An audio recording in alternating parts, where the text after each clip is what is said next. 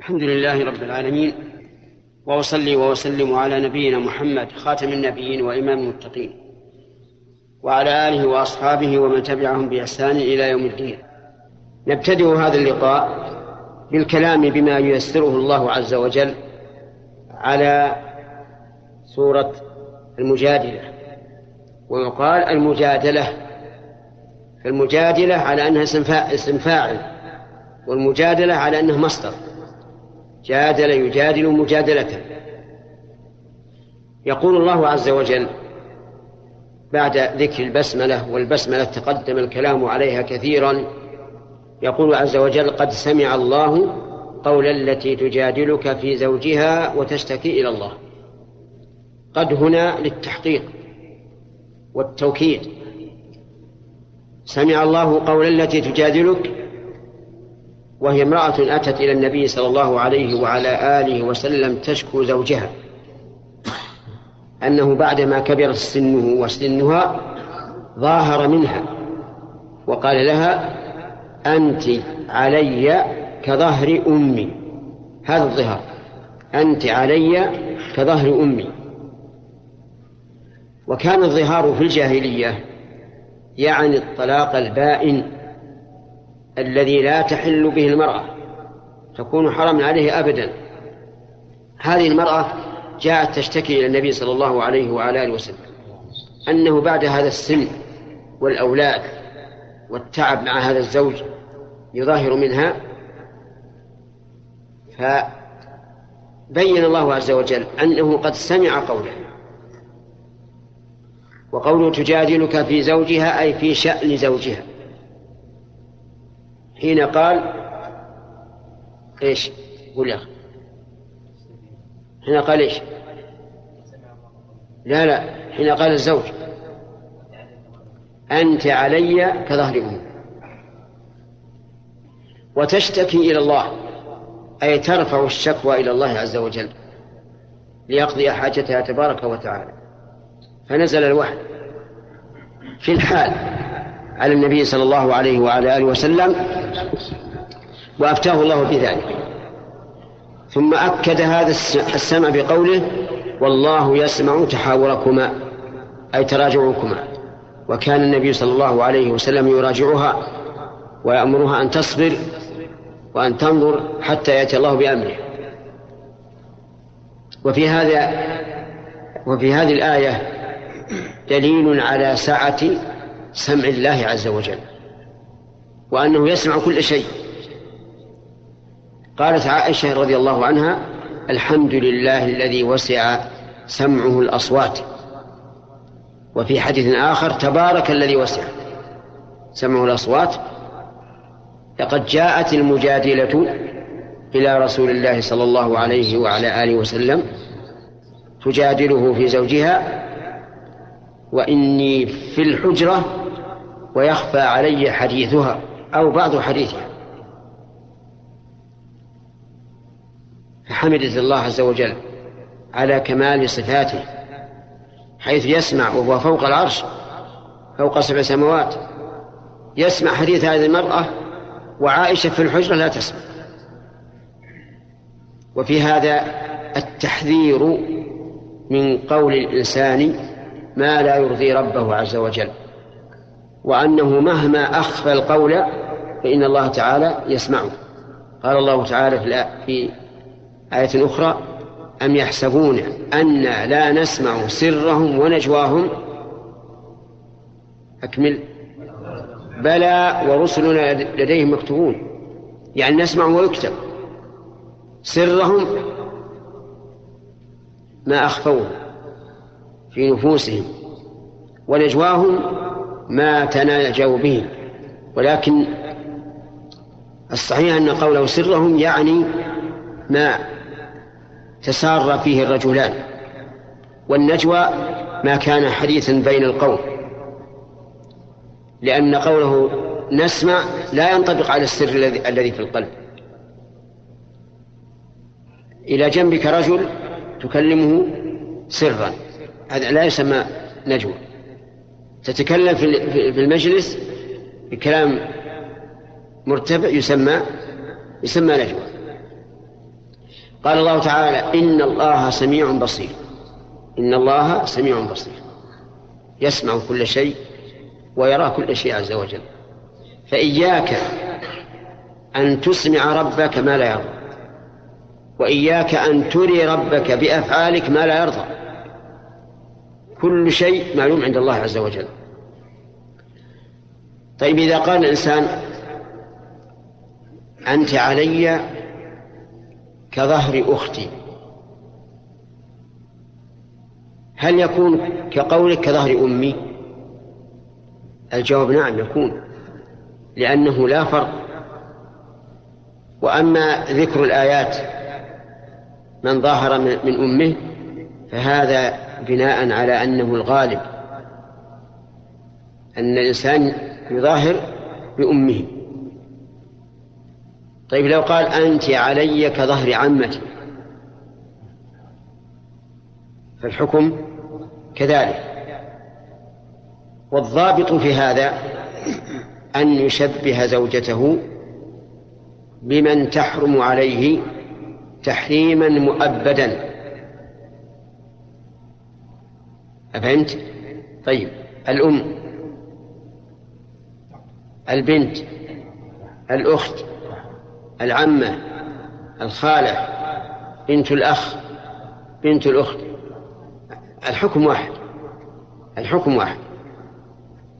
طيب لو شبهها في غير الظهر بقال أنت بأن قال أنت علي مثل رأس أمي. أو مثل فرج أمي فهل الحكم واحد؟ الجواب نعم الحكم واحد هو كالظهر لكن ذكر الظهر بناء على بناء على إيش؟ على الغالب المعروف في ذلك الوقت ثم قال الله عز وجل الذين يظاهرون من نسائهم ما هن أمهاتهم إن أمهاتهم إلا اللائي ولدنهم بين الله عز وجل كذب هؤلاء. فقال الذين يظاهرون من نسائهم الخبر ما هن أمهاتهم. يعني ليسوا أم لسن أمهاتهم. من الأم؟ التي ولدتك. إن أمهاتهم إلا الله ولدنا فكيف يجعل هذه المرأة المحللة له التي يجوز أن يجامعها بأمه التي لا يمكن أن تحل له بأي حال من الأحوال. هل هذا حق وصدق أو لا؟ الجواب لا. ولهذا قال وإنهم ليقولون منكرا من القول وزورا. منكرا من القول لأنه حرام. وزورا لأنه كذب فليست أمة. وفي هذا دليل واضح على تحريم الظهار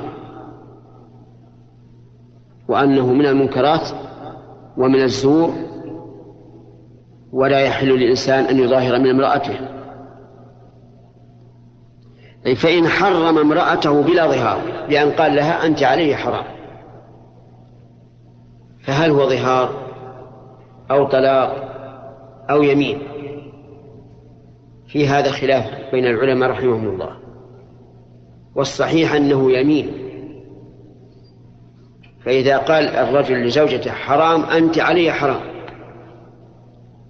فهو يمين. لدخولها في عموم قوله تعالى يا أيها النبي لم تحرم ما أحل الله لك تبتغي مرضاة أزواجك والله غفور رحيم. قد فرض الله لكم تحلة أيمانكم والله مولاكم وهو العليم الحكيم. فبين الله عز وجل أن تحريم الحلال إيش هو؟ يمين. قد فرض الله لكم تحلة أيمانكم.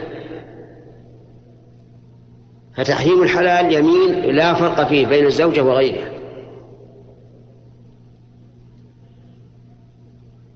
قد يقول قائل إن التحريم إذا قال الزوجة أنت علي حرام مثل أنت علي كظهر أمي. والجواب أن هذا غلط. لأنه إذا قال أنت علي كظهر أمي فقد شبه أحل شيء له في الاستمتاع بإيش؟ بأحرم شيء عليه. ثم إن فيه استخفاف بالشريعة. أن يشبه هذا بهذا. ثم إنه قد يكون فيه أيضا استهانة بالأم. أن تكون أن يجعل الزوجة مثلها. فعلى كل حال الفرق بين العبارتين واضح والحكم الشرعي بينهما في الفرق بينهما واضح فقد جعل الله الظهار له حكم وجعل الله التحريم له حكم آخر. فهذا القول هو الراجح. أن تحريم الزوجة إيش؟ كتحريم غيرها. يمين. فهو كما لو قال حرام علي أن ألبس هذا الثوب. ثم لبسه نقول عليك كفارة يمين. قال لزوجتي أنت علي حرام ثم جامعها نقول عليك كفارة يمين. ولا فرق. ثم قال عز وجل وإن الله لعفو غفور. عفو عن التقصير في الواجبات. غفور عن فعل المحرمات. وما أوسع عفو الله عز وجل. ولو يؤاخذ الله ولو يؤاخذ الله الناس بما كسبوا ما ترك على ظهرها من دابة. ثم بين الله حكم الظهار الحكم الذي يسميه أصول الأصوليون الحكم الوضعي. بمعنى ماذا نعمل إذا حصل الظهار؟ فقال عز وجل والذين يظاهرون من نسائهم ثم يعودون لما قالوا فتحرير رقبة من قبل أن يتماسا ذلكم توعظون به والله بما تعملون خبير. فمن لم يجد فصيام شهرين متتابعين من قبل أن يتماسا فمن لم يستطع فإطعام ستين مسكينا. الآن كم خصلة ذكر الله عز وجل؟ ثلاث. تحرير رقبة صيام شهرين متباين إطعام ستين مسكينا. هذه كفارة الظهار إذا عاد الإنسان لما قال ومعنى عوده لما قال أن يعود إلى امرأته التي جعلها كظهر أمة كظهر أمه بأن يعزم على أن يجامعها. فنقول قبل أن تجامع كفر. أولا تحرير الرقبة. معنى التحرير يعني تخليصها من الرق. بأن يكون عند الإنسان عبد مملوك فيعتق أو يشتري من السوق ويعتق فإن لم يجد. يجد إيش؟ إن لم يجد ثمن الرقبة أو لم توجد الرقبة. أو لم توجد كما في عصرنا الآن. لا يوجد فيما نعلم رقيق. فصيام شهرين أي فعليه صيام شهرين متتابعين. لا يفطر بينهما إلا لعذر شرعي. الشهران هل هما ستون يوما؟ أو هما هلالان. الجواب الثاني هلالان. فلو قدر أن الشهر الأول ناقص والثاني ناقص. ستكون على الأيام ثمانية وخمسين يوما. لا حرج. لأن الله لم يقل ستين يوما قال شهرين متتابعين. وقوله متتابعين يعني يجب أن لا يفطر بينهما. إلا لعذر كالسفر والمرض. فإن لم يتابع إن لم يتابع بأن أفطر يوما أفطر يوما في أثناء الشهرين بدون عذر فعليه أن يستأنف. لأن الله اشترط أن يكون الشهران متتابعين فلا بد أن يستأنف. من قبل أن يتماس أي من قبل أن يجامع أحدهما الآخر. فيبقى صابرا عن امرأته مدة شهرين. هذا إن شرع في الصوم مباشرة. أما إذا تأخر ربما يتأخر مثلا شهر ثم يصوم.